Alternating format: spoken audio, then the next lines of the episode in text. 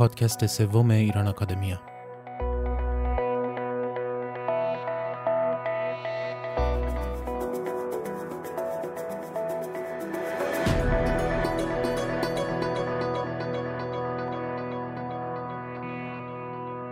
سلام دوستان. پادکست سوم ایران آکادمیا رو میشنوید. هر هفته دوشنبه ها اپیزود تازه ای از این پادکست منتشر میشه.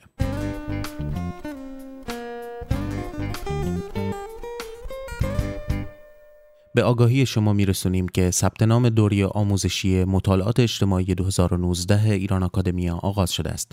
تحصیل بدون سانسور و مطابق با معیارهای علمی بین المللی فراتر از مرزهای جغرافیایی و با مدرک تحصیلی معتبر.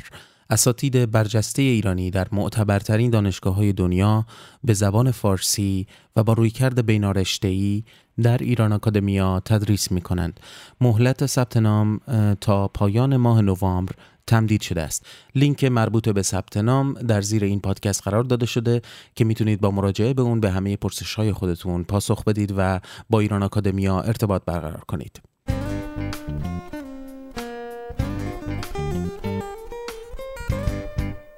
شما می‌تونید از طریق پلتفرم ها و اپلیکیشن های پادکست نظیر آیتیونز به پادکست ایران آکادمیا همواره دسترسی داشته باشید. لینک های مربوط به موضوع این پادکست در زیر پادکست قرار داده شدن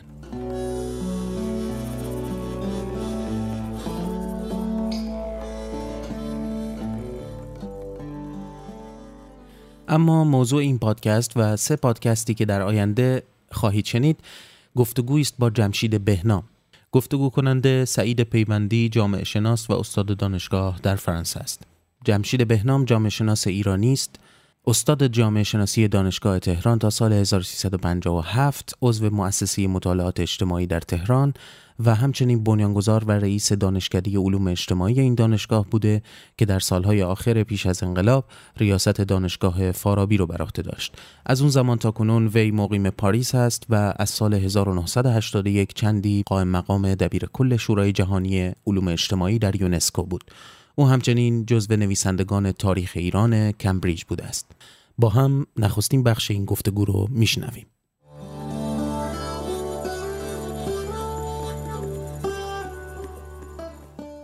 سلام به همگی. من پیش از هر چیز تشکر می‌کنم از جمشید بهنام به خاطر اینکه قبول کرد این گفتگو رو با همدیگه انجام بدیم. بخش اول گفتگوی ما اختصاص داره به در حقیقت زندگی جمشید بهنام وارد شدنش به حوزه علوم انسانی و اجتماعی و همینطور تجربیاتش در ایران. و بعد می‌پردازیم به بخش های مختلف کارهای تحقیقی جمشید بهنام. بنابراین شروع می‌کنیم ابتدا با زندگی جمشید بهنام و تحصیلات و بالاخره کار علمیش در ایران. من اگه بخوام خلاصه کنم می‌تونم بگم در تمام تحصیلاتی کردم که من چه کاره بودم در دوران کارم می‌تونم بگم همیشه معلم بودم. این چیز اصلی من بود. برای که تقریبا همیشه درس دادم. از موقعی که حتی توی دبیرستان درس خوندم می‌رفتم بیرون توی این چیزهای فرهنگی درس دادم تا به, تا به امروز میشه گفت. حالا اگه درس مرتب نیست ولی درصد تا بعد که به اروپا و اینا همش معلم بودم این کار اصلی منه. ولی خب کارهای دیگه هم کردم من شروع کارم با بقیه خیلی فرق داشت. برای اینکه استثنایی بود چون من در خارج از ایران دنیا آمدم در اسلامبول و تا دوازده سالگی در خارج بودم به خاطر مشاغلی که پدرم داشت. در اونجا با مدارس غیر ایرانی شروع کردم با خواهران بزانسون و بعد با جزویتا در جای دیگه. بنابراین یه نوع کاملا دیگری من شروع کردم. تا اینکه در دوازده سالگی اومدم بیرون و وارد سیستم آموزشی به ایران شدم و رفتم به دبیرستان فیروز بهرام که محصه زردشتیان می‌گفتم بهش که معلم های خیلی علاقمند داشت و حرفای تازه می‌دادن و شیش سال هم کامل اونجا بودم و شیش ادبی رو دیدم. یعنی تخصصی شیشم طبیعی و ریاضی و ادبی بود من ادبی رو خوندم. و همون زمان البته زبان فرانسه رو ادامه می‌دادم در انستیتوی ایران فرانسه و رابطه با ادبیات و فرانسه و اون چیزی که در اروپا میگذشت حفظ کرده بودم. بعد از اینکه دیپلم گرفتم خواست پدرم فوری نیومدم به اروپا خودم می‌خواستم بیام اروپا دوستان برده بودن. برای اینکه پدرم علاقه داشت که من ایران بهتر بشم برای اینجا موندم فارسی بهتر شد و سفرهای زیاد توی خود ایران کردم و شروع کردم به اینکه با ادبای اون زمان به رفت آمد بکنم. و وقتی که رفتم به چیز رفتم به دانشگاه بعدا خواهم گفت دانشگاه ادبیات اونجا یه عده از کسانی که بعدا خیلی سرشناس شدن از شعرهای معاصر و نویسندگان با اونجا با هم همکلاس شده بودیم. بنابراین یه دفعه در ادبیات جدیدی رو دادن وارد شدن. و همون موقع چهار تا کتاب هم نوشتم به عنوان که خواستم نویسنده بشم ولی بعد دیگه منصرف شدم وقتی نیست که شهر رو بدم و رفتم به دانشگاه حقوق. که اون موقع سه ساله بود. دو چه سالی وارد دانشگاه حقوق شده؟ من 1940 رفتم بیرون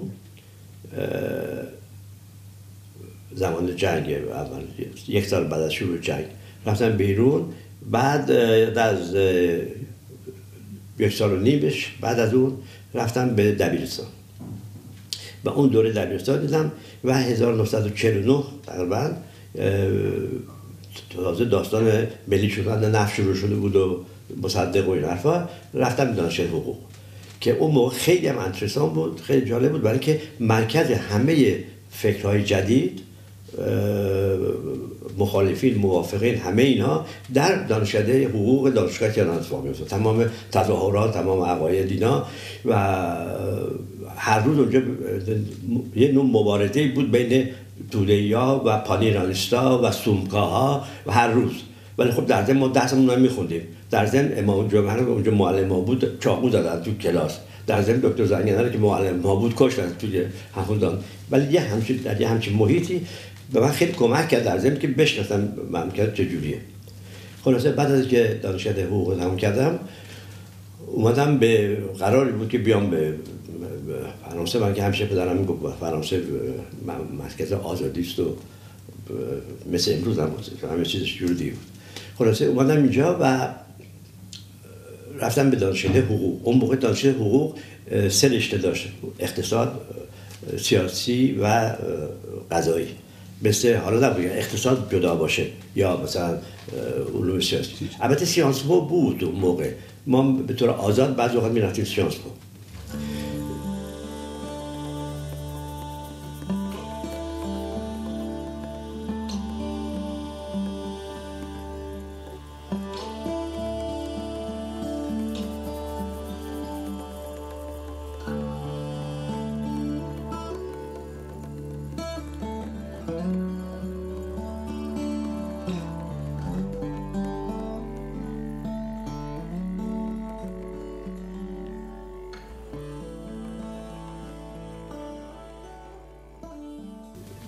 بودن در پاریس فقط دانشگاه نبود. اهمیتش برای من شناختن دنیا بود. برای اینکه از روز اولی که اومدم من مدتی اتاق خوبی نداشتم ولی بعد شانس آوردم من رفتم به پوی دانشگاه پاریس. در اونجا یه دنیای دیگه واسه من پیدا شد. برای اینکه یک دفعه من با همه ملل دنیا سر کار پیدا از همه جای دنیا دانشجویان اونجا بودم. و اول چیزی هم که بود من هم من هم اتاق کردم. با یه ژاپنی و گفتن شش ماه با, تو با این زندگی کنید که قانون سیتی این بود. و این برای من که اصلا هیچ کس نمیستم با تو توی اتاق با کسی دیگه زندگی کنم. اونم با یه ژاپنی خیلی انترسان بود. و بعد همینجور همه میادن می‌رفتن اینا. یه محیط خیلی چیزی بود. یعنی دو تا محیط بود که من مهم بود. یکی کارتیراتن بود و روسا در اونجا و یه کارتیراتن خیلی فرق داشت با کارتیراتن امروز. همینجور همه نشسته بودن و بحث می‌کردن و همینجا کتاب فروشی بود پنج روزا بلد می‌شد تمام کتاب فروشی دیگه نیست. یه محیط دیگه بود. بنابراین این دوتا محیط به من خیلی چیز آموخت. و شروع شد به اینکه علاقه بشم به مسائل اجتماعی که مردم چجوری زندگی می‌کنن مثلا. و ابتدا و شروع کردم به اینکه من دکترای اقتصاد بگیرم. و دکترای اون موقع دو جور بود. دکترای دولتی بود دکترای universitaire بود. دکترای دولتی فقط چهار نفر ایرانی بودن که گرفتن. برای اینکه باز دو تا دیپلم گرفت بعد تز مفصل نوشت. خلاصه وقتی که من اقتصاد خوندم و تزم که شروع کردم در ضمن گفتم که برم علوم اجتماعی. علوم اجتماعی در دانشگاه نبود. یه درس بود فقط گورویچ می‌داد. به اسم جامعه شناسی در رشته فلسفه. که ایران هم از اون چیز کرده بود تقلید کرده بود. یعنی در ایران هم در دانشگاه ادبیات دکتر صدیقی فقط جامعه شناسی درس می‌داد. و گفتن که نه یه حرفای تردید هم هست در علوم اجتماعی و یه عده جوانایی رفتن که برگشتن حالا می‌خوان استاد میشن در اکل اوتزیتیوت بعد ما رفتیم اونجا بعد استادای اولی که ما دیدیم گورویش بود و باراندیه بود و لویشتروس بود و اینها. و من سه چهار سال اونجا بودم. میگم سه چهار سال بلکه هیچ حدی نداشتیم همجور می‌رفتیم سمینارها رو نگاه می‌کردیم اینا تا اینکه خلاصه دکتری می‌گرفتم در اقتصاد و یه دیپلم هم از چیز گرفتم. از مدرسه اکل پراتیک دو و بعد برگشتم بیرون یعنی اون موقع می آمدن شاگردای ممتاز رو می بردن بیرون آقای ابتاش که رئیس سازمان من بود از من دعوت کرد برم بیرون و واقعا تا رفتم اونجا روز بعدش کاربر آماده بود در سازمان برنامه. با حقوق خیلی خوب. ولی من خب عشق چیز داشتم. دانشگاهی داشتم. مرحوم سعید نفسی که من خیلی بهش معتقد بودم و من از فیش میشناخت به من پیشنهاد کرد که بیا دانشگاه من ببرم تو معرفی کنم. اینو و من بود پد دکتر سیاسی دکتر سیاسی دکتر صدیقی با اونجا آشنا شدم باش و قرار شد بعدم در این رشته جدیدی که در دانشگاه ادبیات به همت دکتر سیاسی و دکتر مهدوی و دکتر صدیق درست شده بود برم اونجا دانشیار اونجا بشم اون موقع با دانشیار ما شروع می‌کردیم و 340 تا من حقوق. دسته که منصد برنامه دو هزار تومان به من میده ولی دیگه برکم رفتم چیز. اونجا حالا بعد از راه دیگه بعضی شد پول در بعد 25 سال در دانشگاه در دانشگاه تهران بودم. حالا این 25 سال رو یه مدتی در رشته علوم اجتماعی دانشگاه ادبیات درس می‌دادم و رشته فوق لیسانس علوم اجتماعی مؤسسه تحقیقات اجتماعی که اونم جزء اون بود. و بعدش ما همیشه می‌خواد دلمون می‌خواد که دانشگاه داشته باشیم. دانشگاه علوم اجتماعی کسانی اونجا بودن. و حالا اصلا میشونه حیف که نمی‌تونم بگم وقت نیست ولی آدمایی بودن که دلشون می‌خواد یه کاری بکنن. عدهشون خیلی کم بود. اصلا منتشون راسخ بود که شاپور راسخ بود احسان نراقی بود خود دکتر صدیقی بود و این خاج نوری بود که آمار درس می‌داد. اینا رشته چی دستیم؟ ما می‌خواستیم اونو اجتماعی داشته باشیم. و همیشه رقابت داشتیم با دانشگاه اقتصاد که تازه درست شده بود و به ما می‌گفتن ما دانشگاه داریم. ما دانشگاه نداشتیم ما جزء دانشگاه ادبیات بودیم. ادبیاتی ما رو قبول نداشتن. مثلا من درس اولی که دادم دانشگاه دموگرافی بودم که اصلا اون استاد قدیمی که نمی‌خوام نام ببرم در شورای دانشگاه گفتن این چی درسی است که ما اینجا با تصویر کنیم که ایشون بدن دموگرافی چی هستن؟ می‌دونی؟ حق هم داشتم برای که اصلا تو این مایه ها نبودم. اینو چسبونده بودم به اونجا. خلاصه تا 1970 این درس پشت هم بود و تحقیقاتی که من در مؤسسه می‌کردم. بلکه یک بخش تحقیقات دموگرافیک هم در محاسب بود که من داداش می‌کردم. در 1969 من از چی؟ دانشگاه دانشگاه رول دکارت سوربون دعوت کردن که بیام پروفسور اسیستی بشم و همکاری بودم با پروفسور استوزل بود که روانشناس خیلی معروف بود که رشته چیدن درست کرده بود. یعنی مؤسسه افکار عمومی اپینیون پبلیک درست کرد. خلاصه یک سال و بعد سال دوم از من خواستن که یک کارم تمدید کنم. این شد دو سال تا اینکه اینا از ایران دکتر صدیقی و دکتر نرقی اینا گفتن زودتر برگرد. ما می‌خوایم دانشگاه درست کنیم بعد در این موقع راسخ بودم من راسخ و نراقی من. راسخ رفت معاون سازمان برنامه شد و دیگه کار دانشگاهی تقریبا فقط درس می‌داد. نراقی هم یونسکو. ولی از من می‌خواستن که من برگردم حتما منم می‌خوام اینجا کارهای در راه انداختم می‌خواستم من افریقا و نمی‌دونم چه کارا ولی خب پدر من مادر من اصرار که برگشتم. برگشتم بیرون و گفتن خب دانشگاه درست کنیم. یک دفعه یه دانشگاه درست کردن. خب کار ساده نیست دانشگاه درست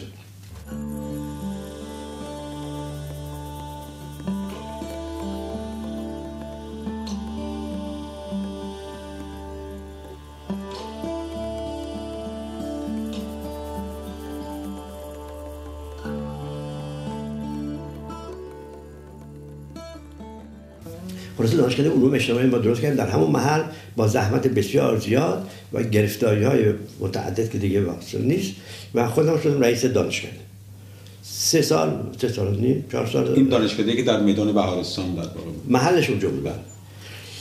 و مؤسسم اونجا بود. و دکتر صدیقی هم که بازنشسته شده بود درس می‌داد. و من ازش خواهش کردم که این بخش جامعه شناسی هم و دفعه اولی بود که ما جامعه علوم اجتماعی درس می‌دادیم بنابراین چهار تا بخش داشتیم جامعه شناسی، روانشناسی اجتماعی، دموگرافی و آنتروپولوژی. آنتروپولوژی میگم برای که اونا بعضی وقت می‌گفتن انسان شناسی، بعضی وقت مردم شناسی، هیچ کدوم از اون نبود. ما آنتروپولوژ نداشتیم. خلاصه دانشگاه درست کردیم. این دانشکده وقتی راه افتاد به من پیشنهاد شده بود دیدم بعد بعد ما برنامه‌ریزی نکردیم. گفتم بیا در دانشگاه تهران هم به طور کلی یک چیزی برنامه‌ریزی درست کنیم. در نتیجه من انتخاب کردم به عنوان معاون برنامه‌ریزی دانشگاه تهران. من دو سال معاون برنامه‌ریزی دانشگاه تهران بود در درسم همیشه ادامه داشت. اون سر جاش بود و تحقیقاتمون ادامه داشت. اونجا برنامه‌ریزی می‌کردم. یه کارهای خوب کردیم برای برنامه‌ریزی دانشگاه تهران. اون موقع نهاوندی رئیس دانشگاه بود.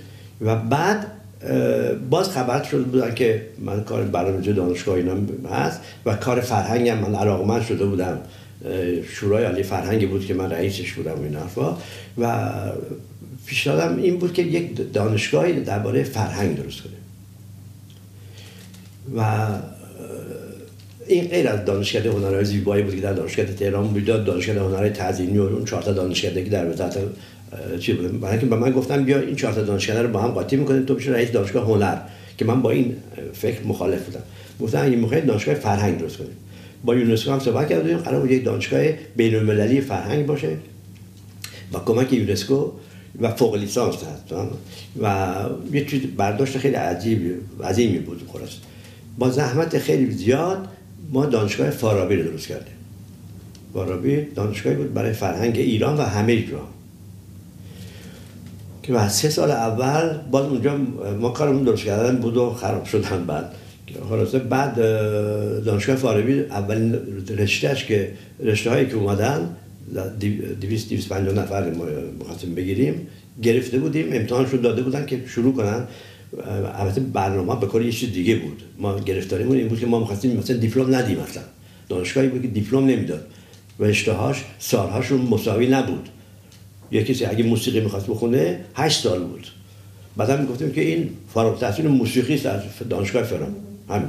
دیگه نمی‌گفتیم لیسانس داره فوق لیسانس داره اینو می‌گفتیم خود بازار با دیدن به از این فکرها داشتیم. دائما با وزارت علوم در جنگ بودیم. خلاصه دانشگاه راه افتاد تا اینکه شد انقلاب. کار تحقیقیتون در این دوره متمرکز بود رو چه موضوعاتی؟ اون موقع من اول که کارم جمع... جمعیت شناسی بود. دموگرافی بود. اصلا لغات جمعیت شناسی هم خودم درست کردم و برای اینکه می‌خواستم برم درس دادن لغت هم نداشتیم. ما من و راسته شبا میشستیم واژه آفرینی می‌کردیم. مثلا چی درست می‌کردیم؟ لغت درست می‌کردیم چی درس چجوری درس بدیم؟ این کار قبل از ما البته دکتر صدیقی کرده بود ولی در رشته های دیگه ما در جمعیت شناسی و اینا کار کردیم. کار من جمعیت شناسی بود. درسم هم اون بود و در چیزم در بخش دموگرافیک ما کار تحقیقی می‌کردیم کار میدانی می‌کردیم اونجا. یکی از بزرگترین کاری که ما کردیم در دو سه سال طول کشید میزان باروری زنان بود. که برای اولین بار شاید در دنیا هستن اون کار کردیم با کمک سازمان ملل. دو تا مشاور سازمان ملل اومدن موندن یک سال. و ما اون میزان معمول به میزان باروری زنان اونجا انجام دادیم که خیلی مفصل منتشر شد در طرف سازمان ملل.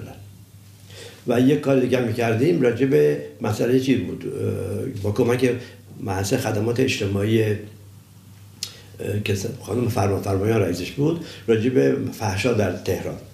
که اونم یه کار عظیمی بود دو سال طول کشید که اونم در اونجا مدرسه خدماتش به اون منتشر کرد.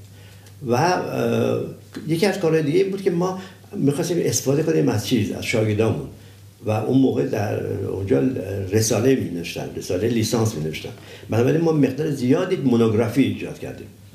مثلا بچه می‌کنیم به راجع ده یه ده مونوگرافی کنیم یا یک شغلی که در مثلا بازار تهران مونوگرافی کنیم اینا یک آرشیو خیلی بزرگی درست شده بود که حالا شاید باشه. که من استفاده کردم از اون برای نوشتن کتاب چیز خیش ساختار خانواده. ساختارهای خانواده و خیشاوندی که به خودم بهترین کتاب من بود این بر اساس تحقیقات چیز بود. و ما قرار بود که همه کارمون این باشه. ما در مرحله اول گفتیم در مؤسسه تحقیقات اجتماعی جمع اطلاعات می‌کنیم بعد اینا رو طبقه بندی می‌کنیم و بعد تفسیرشون می‌کنیم و اون موقع کم کم می‌رسیم به اینکه ببینیم ایران چه ما می‌گفتیم ده ده ایرانی. هیچ اطلاع نشد ده ایرانی. ولی وقتی بچه ها رفتن برگشتن مونوگرافی نوشتن کارهای مفصل تر کردیم کم کم تونستیم یه چیزی بگیم. و اون کتاب من و با هم مقدم و جامعه شناسی ایران که هشت دفعه در اومد هشت دفعه چاپ شد.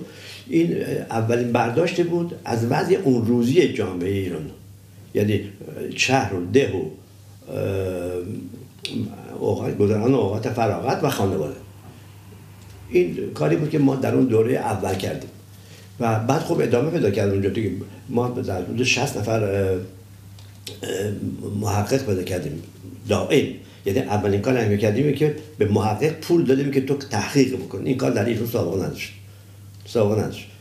که ما با کارمند اداری می‌شدیم بعد میمون تحقیق می‌کردیم ولی ما اون موقع تحقیق تو بسیار از کسانی که بعدا نامشون خیلی مشهور شد در ایران اینا همون محققین بودن که در مؤسسه کار می‌کردن در سکسیون های مختلف روستایی شهری نمی‌دونم این حرفا.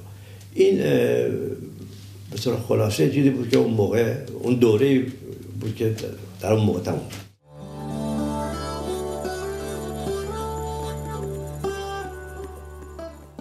نخستین بخش از گفتگو با جمشید بهنام رو شنیدید در پادکست ایران آکادمیا.